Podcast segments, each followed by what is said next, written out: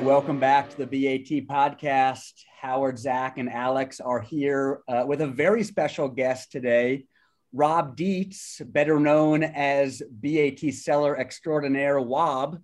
Rob, what's happening? Not much. How you doing today? We're doing well. So first of all, you have uh, you've sold a ton of great stuff uh, on BAT uh, since the start of auctions back in 2014. We're going to get into a bunch of that uh, in the next hour.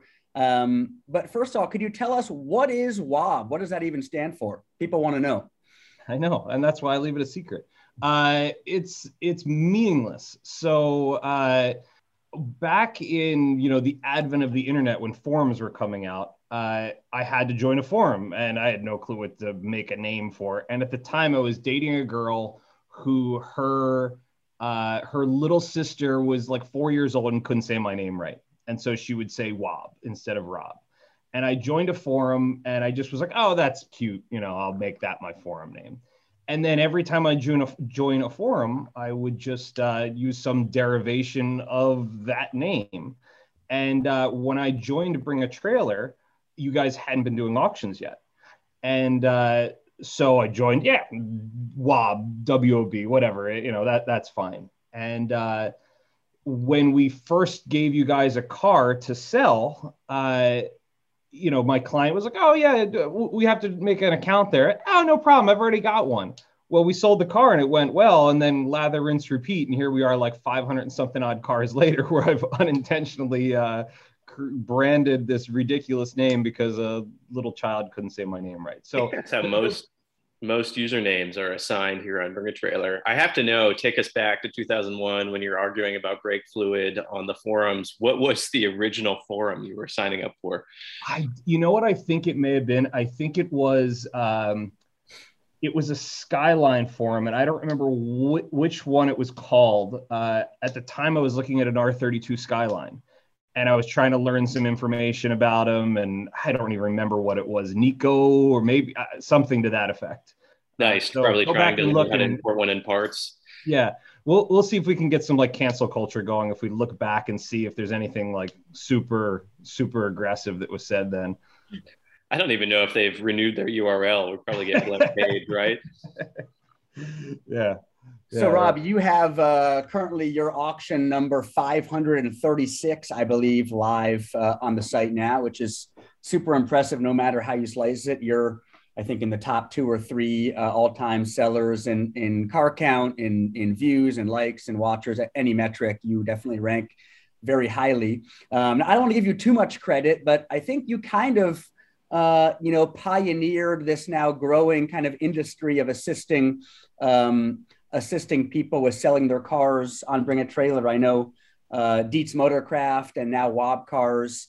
Uh, you initially started in, in kind of collection management, um, but then added to kind of your service offering, uh, assisting uh, sellers with with BAT listings. So, uh, tell us a bit about kind of the concierge service model and and what is what it is you do every day. You know, I, I have to tell you, Howard, I, the fact that you actually got that completely right is fantastic. I, I, was expecting uh, not from you, but just in general, the it's hard to really get the lineage, and you got it exactly right. So, uh, the core of the business started off managing private car collections, uh, and as such, we would just provide whatever concierge service was needed for our clients. That could be finding cars, that could be building out collections, that could be uh, we served as a point person. We didn't really do much in house aside from, you know, you had to move some stuff around, it wouldn't start, that kind of stuff. But for the most part, we acted as a middleman to just facilitate the needs of the collection, whatever they may be. And there, the very first car uh, that we were given, uh, there was a client who had a Defender. And this was, I don't know how many ever years ago, where they weren't going for as much money as they were. 97 Defender, uh, white, reasonably low mile truck. And he said, you know, I'm thinking about selling it. I asked uh, a well-known dealer what they'd give me on it, and they said 34 grand. Uh, so if you can, uh, if you can get me more than 34 grand, you know, that'd be great. I said, well, okay, we'll give it a try. Nice. And, uh, entire audience right now is just pounding their keyboards 97 NAS 90 yeah. for 34 grand. I know. And I think it was like a 30 something thousand mile truck. It was a nice truck. Uh, so we sold that truck. We put it on a popular auction site online at the time, and uh, we got like 60 grand for it. And that client went like, "Holy hell!" Uh, that's great, and kind of referred us to some other people. Hey, they can do some great stuff on. Uh, and at the time, it was just me. He can do some great stuff on, uh, you know, selling cars, and uh, we started to get known for i started to get known while i was working for myself for being able to kind of have this different presentation you know more photos professional style photos more information uh, which uh, which ultimately wound up uh, really uh, gaining steam when you guys started doing auctions. Um, at the time we were managing uh, malamut's collection. And uh, he had a couple cars and we had some conversations said hey we'll give you guys some cars. And i think it was reciprocal and you and we gave you guys a, uh, a single cab volkswagen and i want to say it was it was pretty early on in auctions with you guys i don't remember what it really was but you know maybe it's either auction 60 or 600 sticks in my mind somewhere in that range uh, and, I have it actually pulled up right now. It's lot number 766. Hey, close enough. Uh, so December 2015. Wow, God, it's been that long. Holy hell! Uh, so uh, it did well, and at the time, you know, relatively speaking, we look at and go, well, that's you know a fair result. But at the time, it did really well, and so we gave you guys some more cars, and then this more public image started occurring of, oh, you know, Rob can help on a help out on a on a concierge level of marketing cars, and we kind of assumed this role of almost a real estate agent where you know we don't own the house. We don't uh, we're not the inspection service. We're not the you know this that or the other. We we create a palatable digestible package of information and lustworthy photographs and information and a friendly face to manage it all because you know let's face it there's a lot of sellers that go out there and they just have the wrong approach to it and get defensive about things and they grenade their own auctions even with good cars. Uh, so, you know, it was kind of a package that we put together of uh, being able to promote a car in the right light while being transparent about it and uh, and helping our clients and and and being able to be informative and uh, level-headed and all the things that you need for a successful auction. You said right light, and this is something I wanted to get into also. And you touched on presentation, which is something that's head and shoulders above most of our sellers. I am a little curious how you learned to shoot and when you sort of hone that motif of yours of that like wonderfully soft lighting, you nail a lot of shots. You have, I don't know, probably what, eight distinct shoot locations. If you're shooting a truck, you're maybe out in the desert, some stuff, you're probably close to the shop. How did you hone that? Uh, I'd love to say that there was talent or anything behind it, but there's not. There's no talent behind it, and and it's something that that I encourage other sellers to explore, right? It's get a decent camera, don't shoot things on an iPhone, and experiment with some photos. You know, a long lens goes a long way. Uh, you know, you can get some depth of field with a long lens, uh, and too many guys get stand too close to their cars when they shoot. And when you stand really close with a short lens, you get this really tapered look where the front of the car looks like it's, it looks like a backwards triangle, and the car tapers away from you. Where a longer lens or even your regular prime lens just zoomed in a little bit squares the car out more. Um, so it was just it was just screwing things up enough until i figured out something that didn't look screwed up. There's our there, fellow uh, camera dorks out there can you share your camera lens setup or is that too much of a trade secret at this point i don't even know where it's at i think i have a, a nikon uh, geez, I don't even know what it is, D750, D7500, one or the other.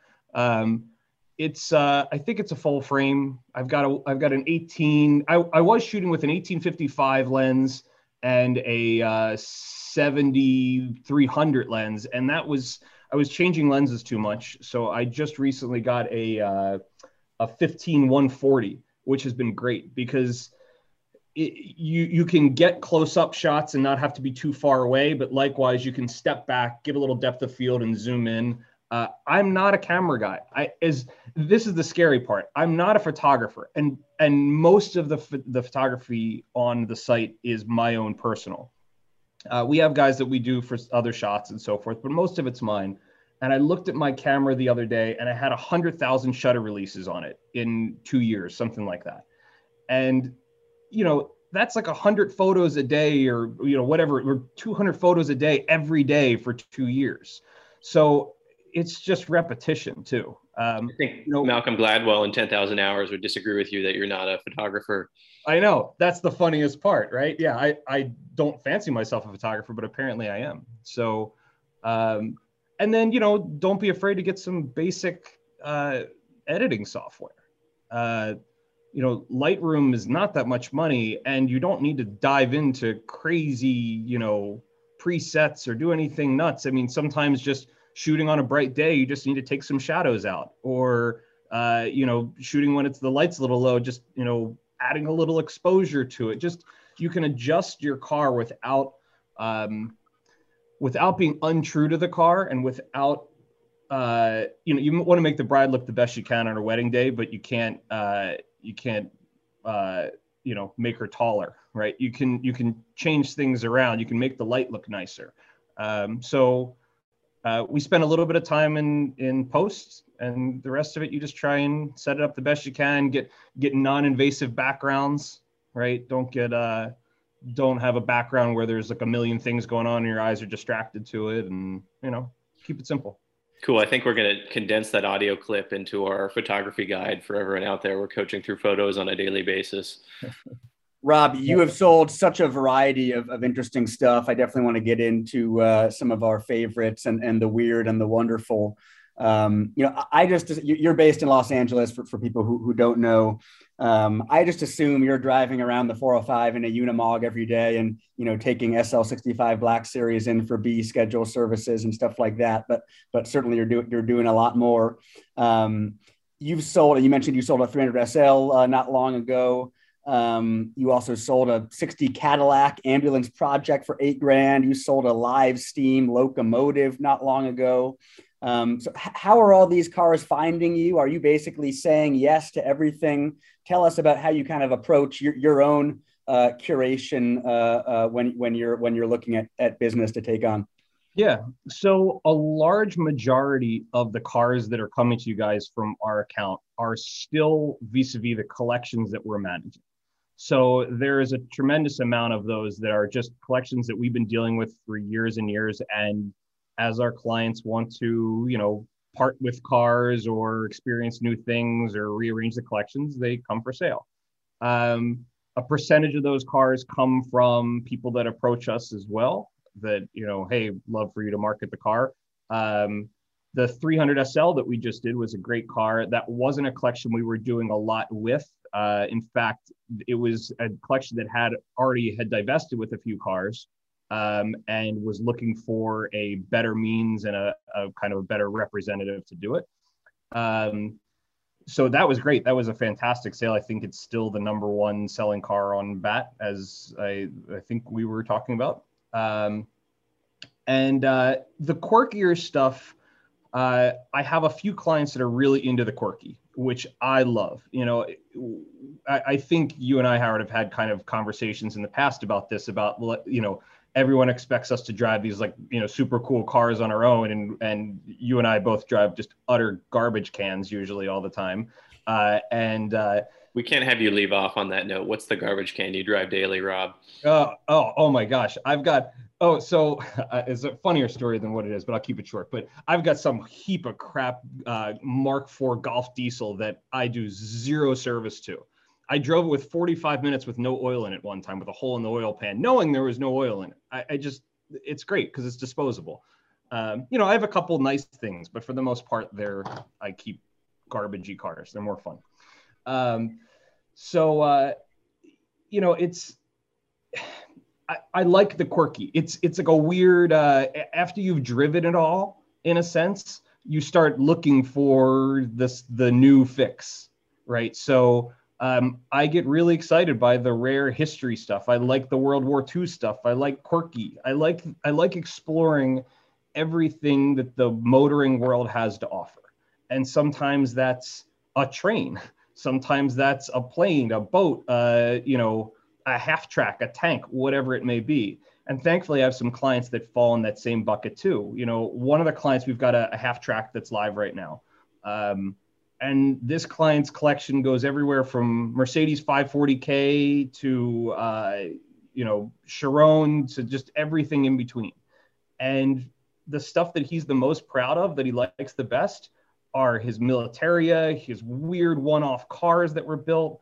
Uh, and, and I appreciate that stuff too. And so when people come to us for it and they've got something interesting and wacky, it's fantastic. Yeah, I mean, as long as as long as it's got a good story, as long as I don't have to have someone chime in and go, "Oh, this thing was upside down and on fire before," that, that's not the the game. Um, so, but if it's got a good story and it's interesting, hell yeah.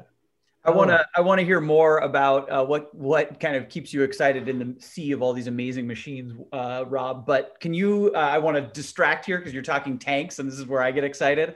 Uh, you listed uh, both a Sherman, but also some kind of a light American tank, uh, World War II era as well.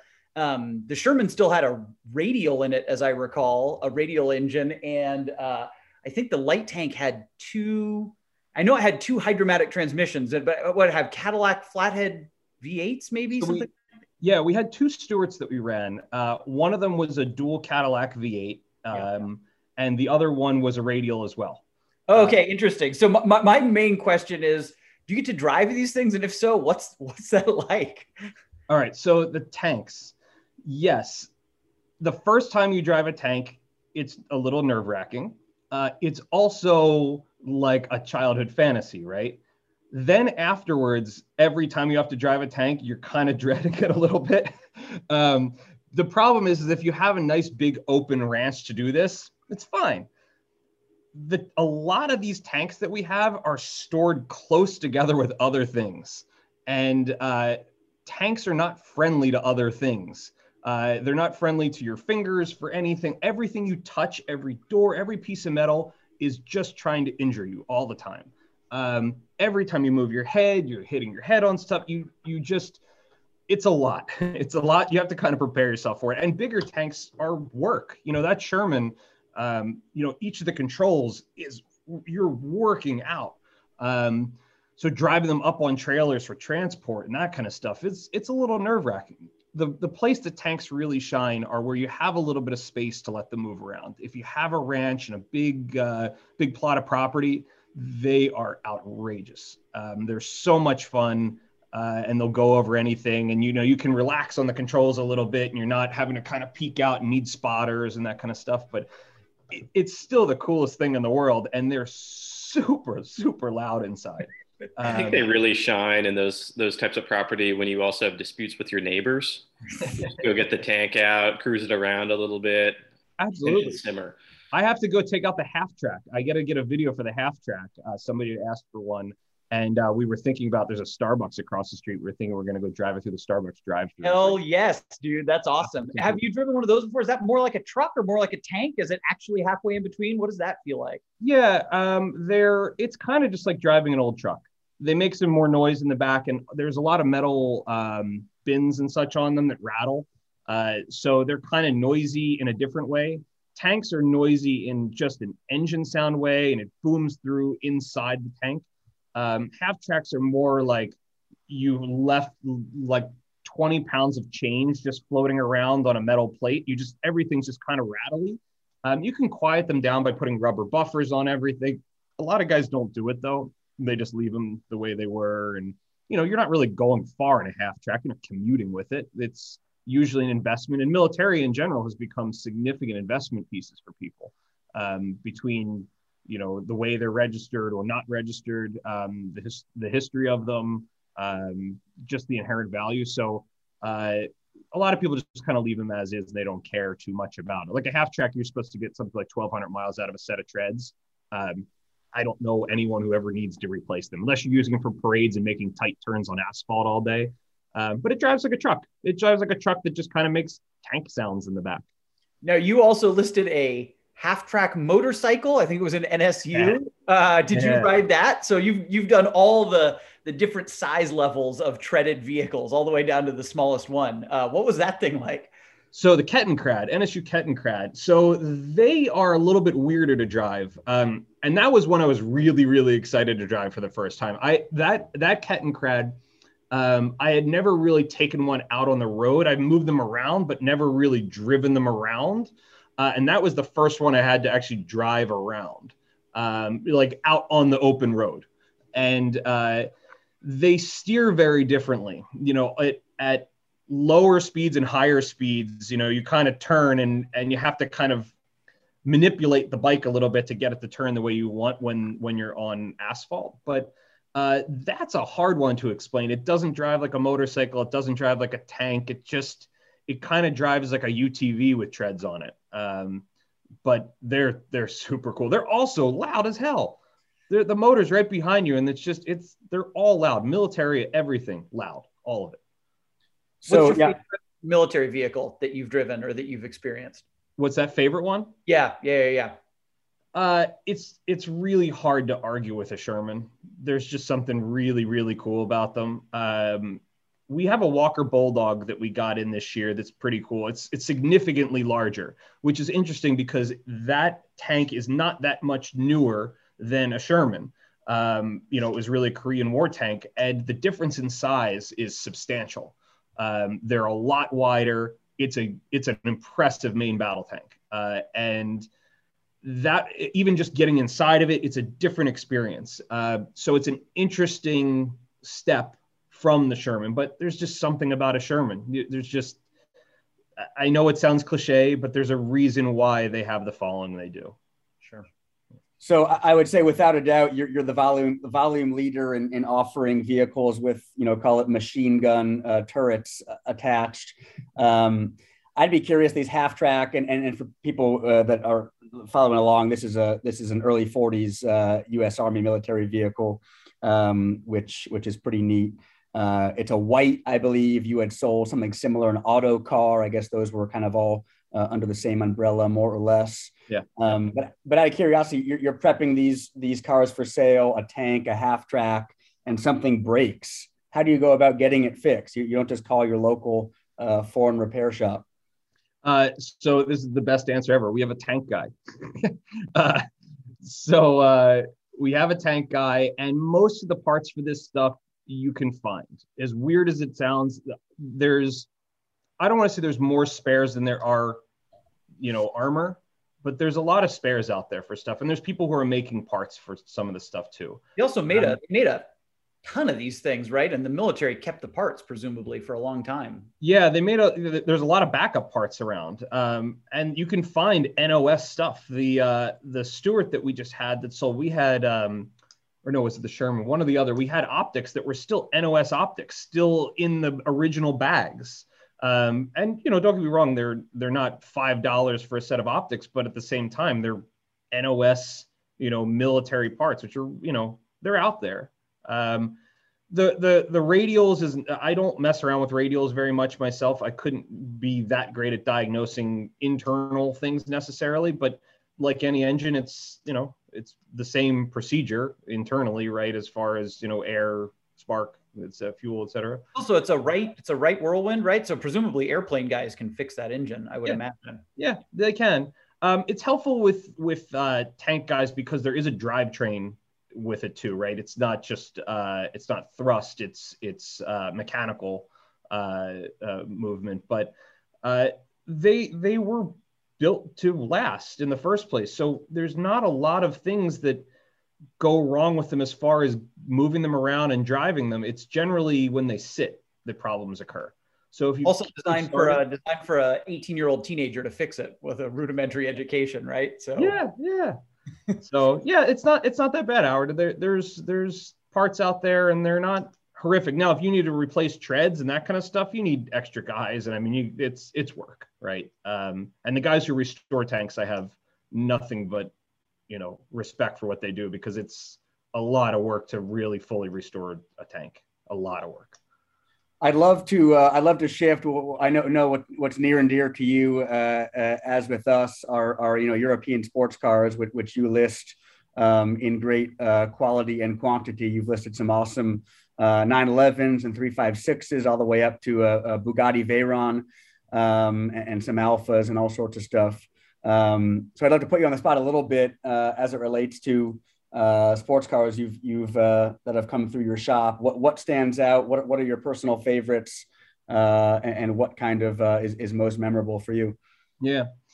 Uh, sports cars, it's a it's a big genre. Do we want to talk modern or do we want to talk European classic or what do you think? No, I- intentionally open ended, Rob. Go go, okay. go, for it. Okay.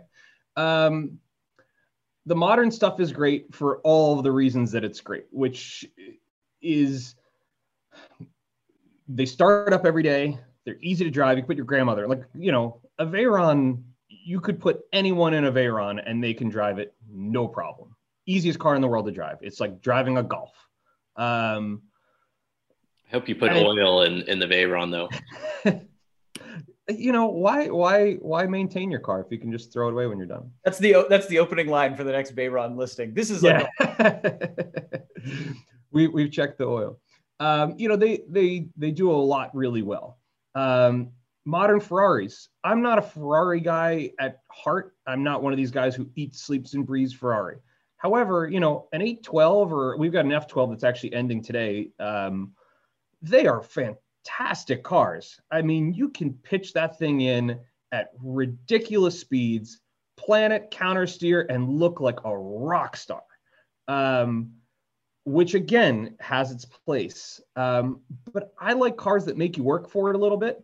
I like cars that don't have all of the inputs and nannies. I, I want to feel like I, I earned it, even if I screwed up a lot first. I want to feel like I've earned it. So um, I tend to fall into a little bit more of an analog arena. Um, I have an Ariel Atom that I bought off of Bring a Trailer that I think is one of the funniest ways ever to drive around a track. Um, it, it's just, it's so pure and so fun, and they're not a lot of money. Um, it's a lot of car for the money. So, as far as kind of driving stuff around town, um, you know, I I like the sensation and the history and the memories of what European classic sports cars could be. Um, we have a 2000 GT in right now, Japanese, uh, not European, but uh, that we are helping uh, Silver Arrow with. Uh, they're a Canadian dealer, and we're going to help them on the US side here with that car a little bit. And that's another one. You know, you you get in a 2000 GT, or you get in a 300 SL, or you get in these cars that have these histories to them that people talk about there's a reason why a lot of the time, right? It's not just um, it's not just oh well it's pretty or sometimes it is just because it's pretty, but they're enjoyable cars and you feel a sense of occasion and history with them. You know, a, a 2000 GT, one of my favorite parts is the the clock inside them sounds like there's a grandfather clock inside. How loud it ticks. And when you first get in it and shut the door and you just hear this tick tick tick tick tick, tick there's just a sense of occasion to it that you don't get with a modern car necessarily. Okay, um, I have to stop you really quick. Tangent on 2000 GTs, yeah. top three in my personal book. I think Alex is also one of the most beautiful cars of all time, objectively, no dispute. How similar is the raw driving experience to a 240Z? Night and day. As much as they look alike, um, I'm not a 240 guy. Uh, I like them for what they are, but you can tell the difference in engineering. Um, and Datsun made a great car with it. They they they filled a void uh, that the 2000 GT couldn't fill. Um, and it's a beautiful car. I think they're great looking cars, but uh, just even the seating position and the hood and how low the car is. You don't realize it until you've really been in one, but they're really low, small cars. They are tiny cars. They're very narrow, they're very short, and they're, you know, they go up to your the middle of your waist on height. So it's a different sense of occasion. Um, I'd argue they handle better. Uh, they feel just a little bit more nimble. Uh, and the motor just has a little bit more character to it. Um, but for the price difference, a 240Z makes a pretty uh, pretty strong argument too, though. Uh, yeah, you're you're killing me right now. I wanted you just to lie to me and say they drive identical. Just just save a at ten percent of the cost, get a great 240Z, and move on with your life. Well, come on down and drive this one, and then uh, you know ask Howard if he can get a raise going for everybody, and you know nice. That's going to be the topic of the next podcast. just corner Howard on it. All right, Howard, we don't have a guest this time. It's just going to be what's our rate? Exactly. Topic annual review. Famously, those cars are too small for Sean Connery, right? Which is why they had to cut the top off of them. That's the thing I always, I mean, not that I will ever be able to afford one. It is my favorite car indeed. And I was actually looking at that Silverado car last night while been in our system. It's a white left-hand drive car, which is like perfect spec for me. Yeah. Uh, I think there's only about 50 left-hand drive cars. Um, uh, uh, I'm five foot ten. Would I fit in it? That's the main thing I wonder about. I'm six foot. I fit fine, but I I I, I like to sit close. Um, so you know, if you're one of those guys that likes to like you know be foot down on the clutch and be on your toes after you've put the clutch all the way in, it's probably not the right car for you but I like to sit close. So to me, I'm I'm perfectly comfortable in there. There's not a ton of headroom. It's better than a Pantera. We've got a guy who who works for us who's six three, six four, something like that. He literally can't fit in the Pantera. Um, you know, he's got to sit like this when he moves the car around. He's got to sit with his head to the side. So um, they're they're not bad. You'd fit. You'd be fine. Oh, man, they're so gorgeous. They they give to me uh, they're kind of jewel like. I mean, they look handmade and and uh, you know in photos. I've only I've only been uh, seen one at a distance at the Petersen when it was on display. I think that's maybe the only one I've ever seen in person. But well, come on down too. come on down. Need to. Need to. Well, on the subject of affordable sports cars, and one thing that prompted my question, Rob, you were actually the buyer of a car that I had my eye on earlier this year, uh, which was a cool '86 MR2 uh, in a two-tone paint scheme that uh, you don't see many MR2 first-gen MR2s out in the wild these days uh, in any condition, much less uh, uh, the two-tone. Tell us about what uh, what's going on with that car. You, you driving it around LA, or was that for a client? Or that was, that was for a client. Canada. Yeah, that was for a client. I, would like to say that it was for me because it would be a fun car. but no, it was for a client. Came in. Canada takes, you know, you have to be patient getting cars from Canada. Um, but uh, it came in and was everything it was represented to be, and uh, just went through it, did some additional service to it. He's driving around it and enjoying it, and yeah, great car. But I, I it wasn't a car that I bought for myself, unfortunately. I'm sorry to cut your story short a little bit there, but. no, it's quite all right. You, there's obviously a lot of uh, uh, synergy between the collection management and the BAT listing business. I, would love to know, you know, what percentage of the cars you list are kind of, hey, Rob, I want to sell X, Y, and Z. Uh, they're at this they're at this address. I haven't driven them in 10 years. So if you could go over there and get them running and, and get them on bring a trailer, that'd be great. Uh, or, or, or, or, most of the cars pretty uh, pretty on the button and in, in good order, or is, or is it is it a hodgepodge of, of everything that you see? You know, I, I try to avoid the the cars that have been sitting for a few reasons. However, some of that to me is core to the car collecting world. So it depends on the car. Um, if you can stand behind the car for what it is and what it's not, um, there's something that's attractive to people and to me about a car that's been sitting in a garage for 10 years, right? There's the idea. Testarossa in a box, Rob? Testarossa in a box was awesome. And the, you know what the funny part? I don't think I'm going to hurt anyone's feelings with this. When they bought, because it went to South America. Um, when they bought the car, we had a full interior for that car, a brand new full interior, and they came and picked it up and literally just shoved everything inside, didn't wrap it, and went thanks, and just towed the car out of there. like, All right, well, enjoy your Testarossa.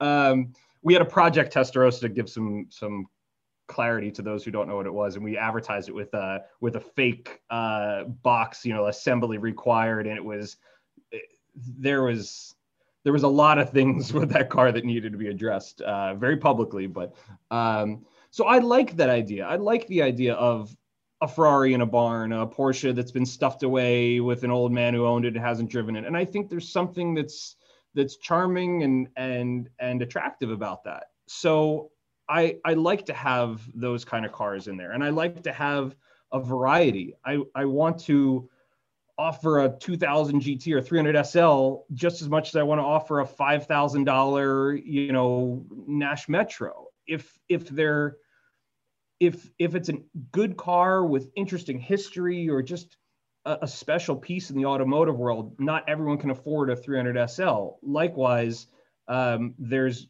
there's great cars out there of all price points, um, and there's interesting pieces for everyone out there. So um, a percentage of you know the cars that are in collections for the most part i know the status quo of them. Um, that's a larger part of what we're offering is through our collections but because of bring a trailer uh, there's been a growing amount of people that come to us who you know contact us and say i love the stuff you do on bring a trailer. Can you help us market a car? And then then it comes down to kind of individual um, you know understandings of the car and figuring out the history and so forth on them um, but most of them are pretty actively used cars and actively maintained cars and there's some cars that do that have been oh my grandfather's owned this for 15 years and it's been you know or he's, he's owned it for 40 years and for 15 years it's been sitting in a garage and um, i like that. I'm glad those offerings are still out there. I'm glad they all haven't been just scooped up and disappeared. I i i, I drove by a garage in mar vista the other day which is a, a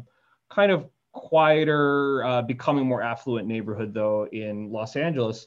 And uh, there was a garage door open, and there was two uh, 30s Rolls Royces uh, and an E-type flat floor uh, sitting there with like you know covered in dirt and boxes around them. And you know it's one of those things where they're they're still out there, right? Oh yeah, my my dad's owned them forever. We don't know what we're gonna do with them, kind of thing. And you know, it's it's great to know that the Cobra in a barn kind of thing still exists too. So I'm glad to see them on bat. I'm glad to offer an uh, Cadillac, you know, hearse ambulance that needs restoration that you'll never find another one. Uh, yeah, you have to invest some money and time in it. It's it needs restoration, but it's cool that you can find them, and and the Bring a Trailer provides the platform to to find them and to to for buyers to even know they exist sometimes. I'd love to know, given that you've become kind of a go-to guy in, in the SoCal region and beyond for, for listing on BAT.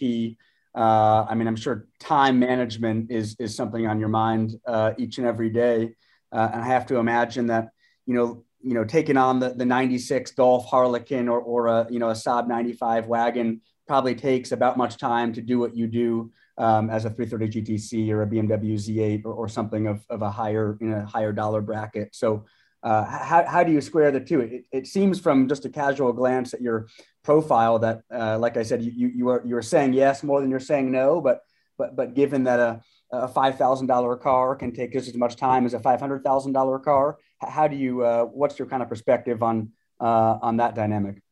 It's as much as I'd like to take on a lot of cars because I think there's merit in a lot of cars, we're saying no a lot um, and particularly as it comes to cheaper cars um, and cars that may not have as bigger collectability. Um, you know, your Nash Metro may be cool. Um, I appreciate it, but it's maybe not the right car for us. So we do have to say no quite often. Um, within the collections that we're actively managing, though, where we are, you know, hands deep in these collections every day, um, it's a little bit different. Uh, I we can justify you know, running the eight thousand dollar Cadillac hearse rather than you know on a on an individual basis. Because yeah it, there's a lot of work that goes into it. And and i don't think people really grasp it sometimes how much work really goes into a successful auction. Um, you know there's people who knock it out of the park who phone it in. And but then there's also particularly when it comes to cars that you know they're they may be a little bit more special cars or they may actually maybe the opposite. It may be you know porsche 911 where there's you know plenty for sale all the time. How do you make yours a little bit different and, and a little bit more special?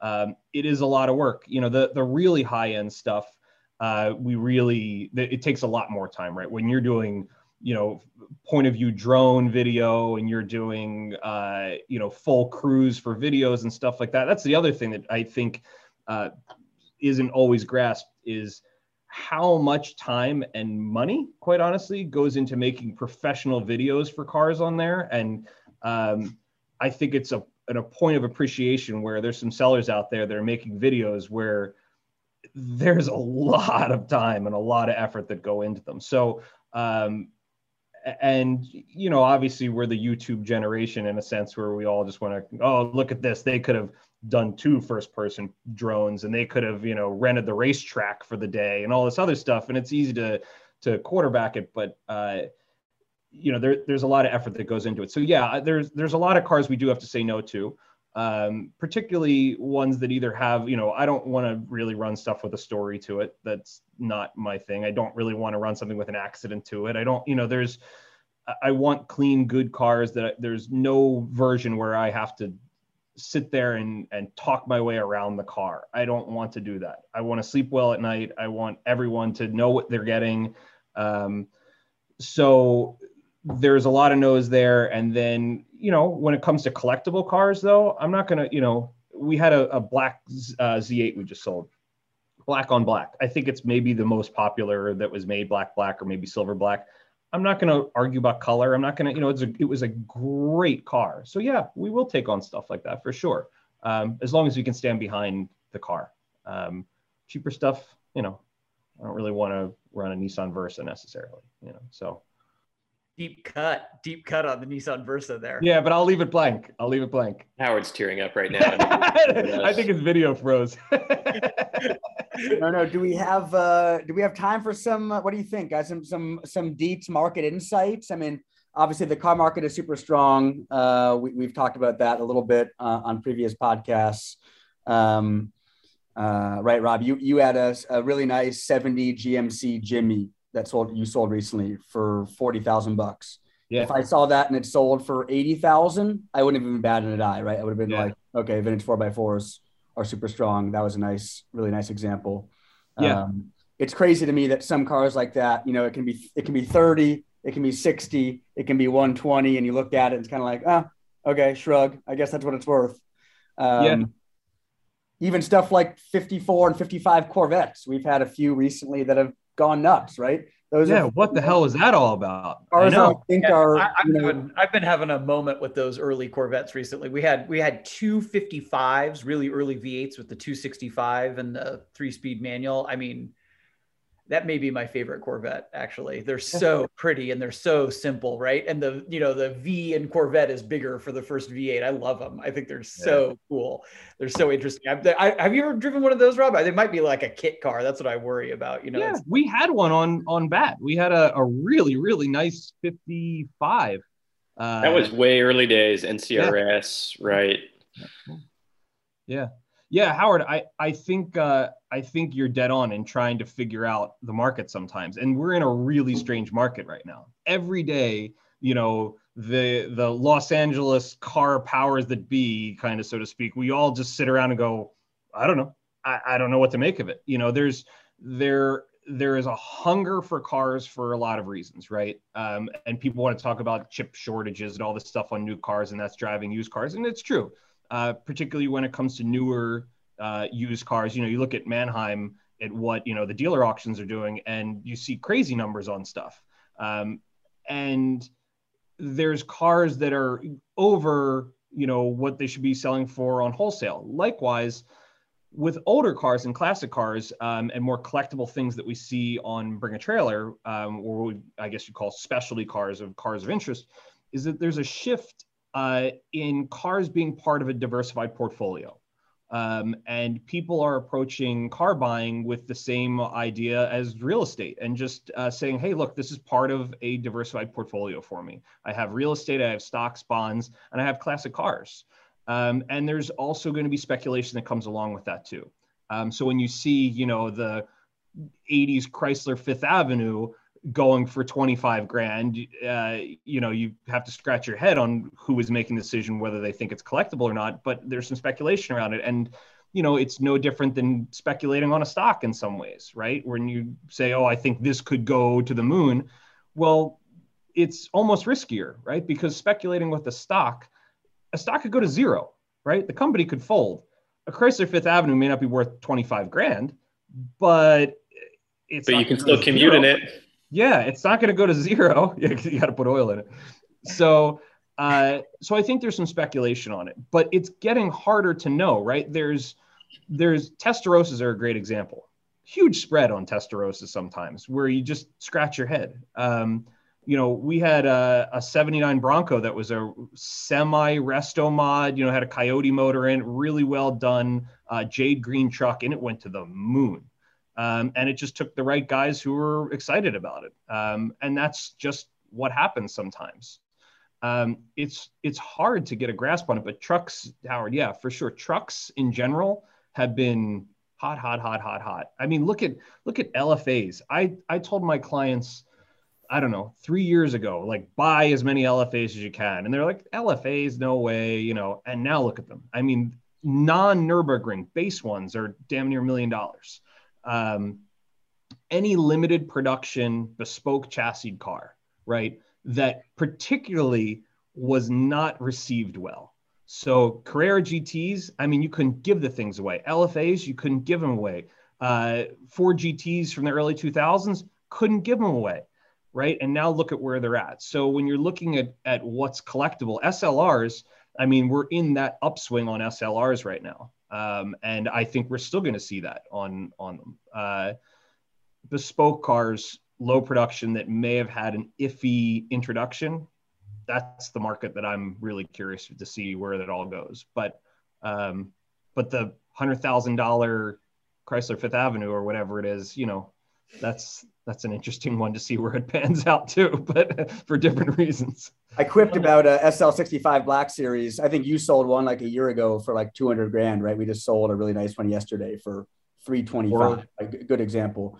Um, I think it did 406, didn't it? Or, yeah, it did over 405 right I, no, I'm sorry. I must have stopped watching at 325. It did it did do over 400. Yeah, well there you go. Yeah. Crazy. doubled in a year. I know, uh, bonkers, bonkers numbers, and that's not even a bespoke chassis car necessarily, right? That's that's it's uh, that's a derivation. I mean, obviously a well modified one, but yeah, the market from two years ago to today is just it's it's not comparable. Um, that that's a great example. That that car, a great. How about those? Uh, how about those hundred thousand dollar three point two Carrera 911s? Uh, Rob, you into those?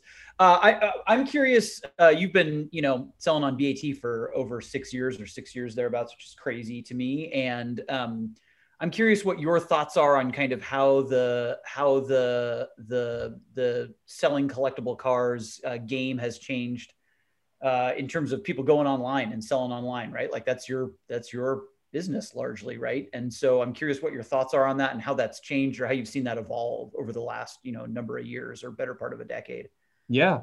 I mean, look, it, obviously Bring a Trailer really led the charge with it, right? And there's been plenty of people that have tried to replicate it, um, sometimes almost comically similar.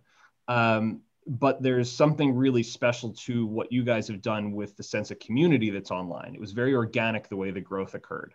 Um, and it was organic the way the community occurred. So there's almost a sense of kind of familial sense with a lot of the people, especially those who've been who have been on Bring a Trailer for a long time. Um, so that's part of the reason why Bring a Trailer Trailer's seen, I think personally, a lot of the success that it has, aside from lots of other amazing hard work that's gone into the platform.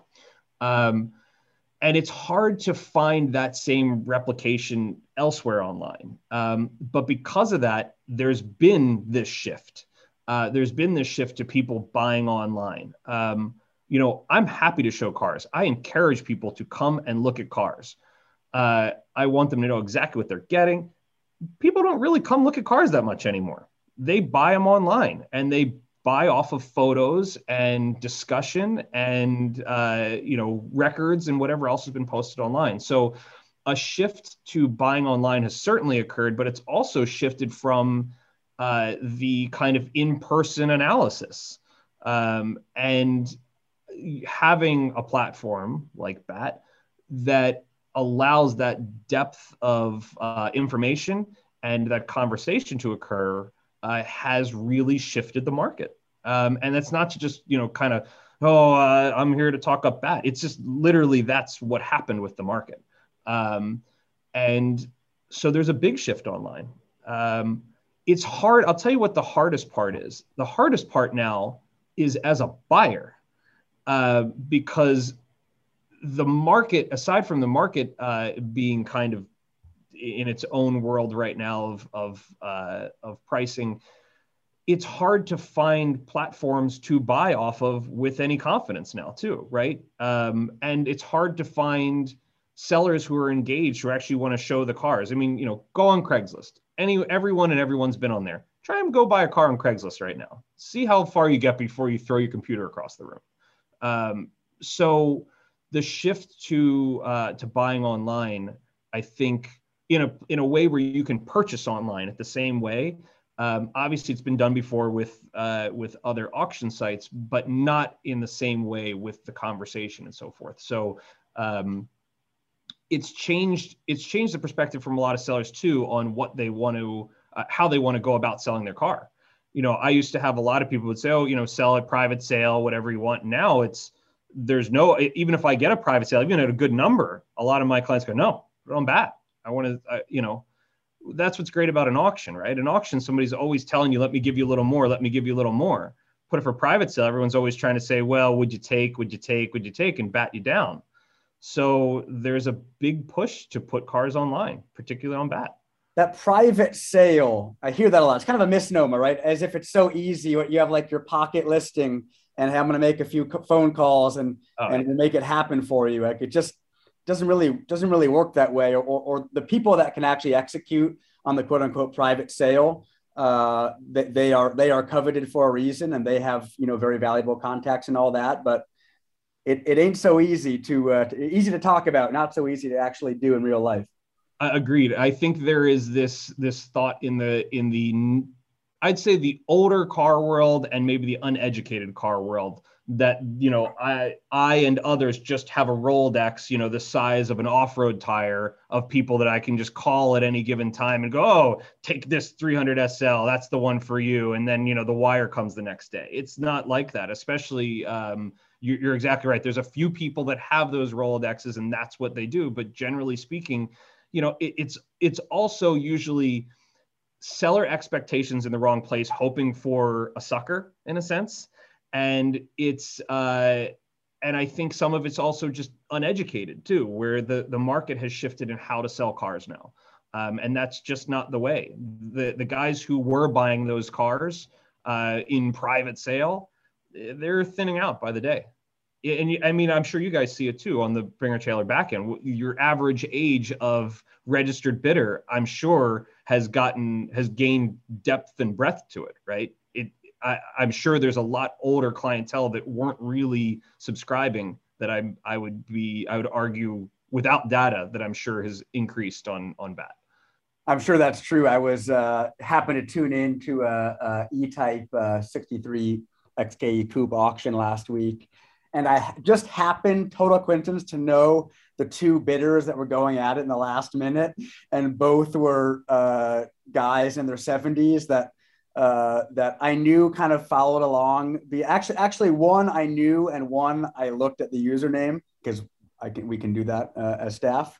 Um, and I was just curious, and it was a guy that I know really well, and I just chuckled to myself that you know tuning into this BAT auction on a, on a Monday afternoon. And not only do I know the two guys, but but but and not that their age is terribly significant, but but to your point about about demographic, they happen to be you know, you know, two people that were kind of at the at one end of the age spectrum, and uh, and that makes me that makes me happy to see that in uh, you know in an online uh, platform. Absolutely. I mean, those are the guys who are wed to uh, you know the in-person tents uh, and and the shift to going. Oh, actually, there's great cars being coming for sale all week long, right? And I may miss out on something. And the other big thing too that that you know to you know, I, I, think I should get a check for this uh, for this, by the way, for uh, you know promoting this brand here. But uh, send us an invoice after. Yeah, is the fee structure right? Um, and that was I, I, don't think I'm I'm uh, giving away too much.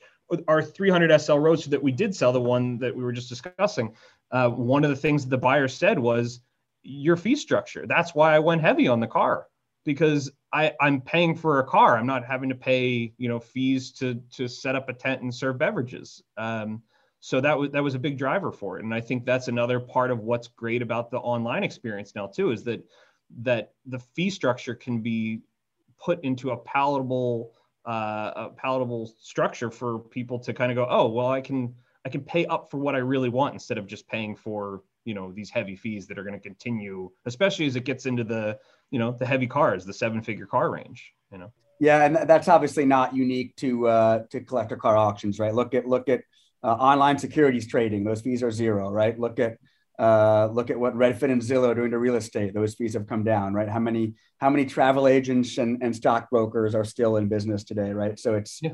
uh, it's it's kind of a broader a broader trend that we're seeing, not not just uh, what we're doing, but but certainly. Yeah. Yep. Yeah, well, I'll, I'll put together the invoice. Don't worry. Perfect. Uh, uh, speaking of invoices and and lovely settings, are you in? Is that your shop, uh, Rob? Where where are you sitting? Right yeah, now? this is one of our warehouses. Um, we've got some of the stuff that's on bats here. Uh, that's the uh, Ford ambulance, and behind that's the Bronco, Kevin Hart's Bronco that we just sold on bat. Um, we've got our alcohol funny car here, and that SL65 we just sold. We got about 40 cars in in this uh, warehouse, and actually we I'm looking at another warehouse this week. Uh, we need to get some more space. I, I try to keep the cars at the collections as much as possible, but cars that are you know one-offs with people or uh, in process of something for one reason or another, particularly a sale, it's nice to have it, you know, where we have one place, don't have to go to a client's collection or house and have people there if we do that need to show the car. Um, so yeah, we're uh, uh, this is just one of the warehouses just filled with a bunch of stuff with wheels and tires. That's uh that's impressive, Robin's uh, maybe a bigger operation than I expected. How many people do you have uh, uh, in the Wob Cars universe now? it changes. Um, i try to i try to kind of keep people independent as much as possible. I think like even I, have got a guy that's been working for me for a little bit now um, matt. He's been fantastic. It's hard to find good people in the car world as i'm sure you guys know. It's really really difficult he has been unbelievably fantastic um, you know he had some some business some kind of consulting business that was uh, spread around uh, for a couple clients too and I wanted him to not lose that business. So um, he has some flexibility there, and I have flexibility there. So I try to be fluid with it, and I try to let people be independent. So I don't want to have on staff truckers. I don't want to have you know on staff this, that, and the other. I try and keep good schedules where people know when they when I need them and when they need to be in. Um, and so that way all the cars are getting detailed and prepped the right way and on time and um, the next step really is I, I, need I need I actually need to hire a few more people um, because uh, it's getting a little unmanageable for me to be out uh, developing the relationships and talking with the clients. Um, you know, if I'm taking photos and so forth. So um, there's a few things that need to change, but there's a few guys that help out, and um, it's it's a uh, it's only a small circus, not a large one. awesome. Any uh, any other exciting teasers other than the 2000 GT? yeah, what do we have on deck? Uh, we've got Michael Richards' Nomad coming up. So Kramer from Seinfeld. We've got his Nomad, uh, which is pretty cool. Black white. Uh, that's a fun. Uh, that's a fun car. We have a 4,000 mile Vantage coming up. Nice car. Uh, 07 Vantage, gray over burgundy. Uh, we've got another Unimog U500 coming up. Uh, we've got a uh, we have a half track. So here's some, I, am not going to give away too much, but we've been working on some that'll be really, really funny that I can't wait to bring you guys. It's military and it flies. Um, but I won't give away too much because I still need to nail some stuff down on it. But um, yeah, we always have some just kind of interesting stuff. We have a, uh um, actually, we, I think we do have another tank we're to run soon. I think we have, uh, I think we have a, uh, another Stuart we're to run uh, and maybe a Ford uh, GW or GPW, which was kind of like a a uh, Schwimmwagen, a Ford Schwimmwagen. Oh, we've got a Kübelwagen we're going to run, I think, soon too. Um, so we've got some of that coming up. Uh, we may have another train coming up, uh, which would be fun, a little steam train. And uh, yeah, I'm trying to think if there's anything else that's. Well, we're really looking forward to the C130 listing that's upcoming. so it's it's not all that far off. it's not all that far off. No, uh, that's great, uh, Rob. Well, thank you. I know uh, I'm sure that our community members who followed your auctions for uh, for for five six years will, will really uh, uh, appreciate hearing from you personally, and and I, I, learned a lot about about Wob and and what makes you tick. So we're looking forward to to seeing what else you got on the docket for the rest of 2021 and beyond. Yeah, I appreciate it, and and I appreciate you having me on, and I appreciate you guys just doing the work that you have to do on the back end on this platform because it's I I can't imagine the scale of work that has to occur every single day on the back end. So especially because you know I, I even take it for granted, right? I send you guys a bunch of photos and I get an output of an ad and everything organized, and you know it's it's really impressive what you guys are doing. So I'm I'm glad to see uh, glad to see Howard hasn't gotten fired yet. Very but, good. Thank you. A lot of people said it, it, they can't believe it's taken us 30 plus episodes uh, to, to finally interview you, but uh, but we made it happen. Yeah, I'm, I'm like the number two seller. That's the reason why. hey, only you have the power to change that. Oh yeah, yeah, that's true. I'll I'll start getting some some other cars for you. I'll get I'll get more Nash Metros and and Versas. Very good. Well, well, when you crest auction number one thousand, we'll have to have you back for uh for, for round two. But but thanks for the time and uh, and we'll see everyone back here next week.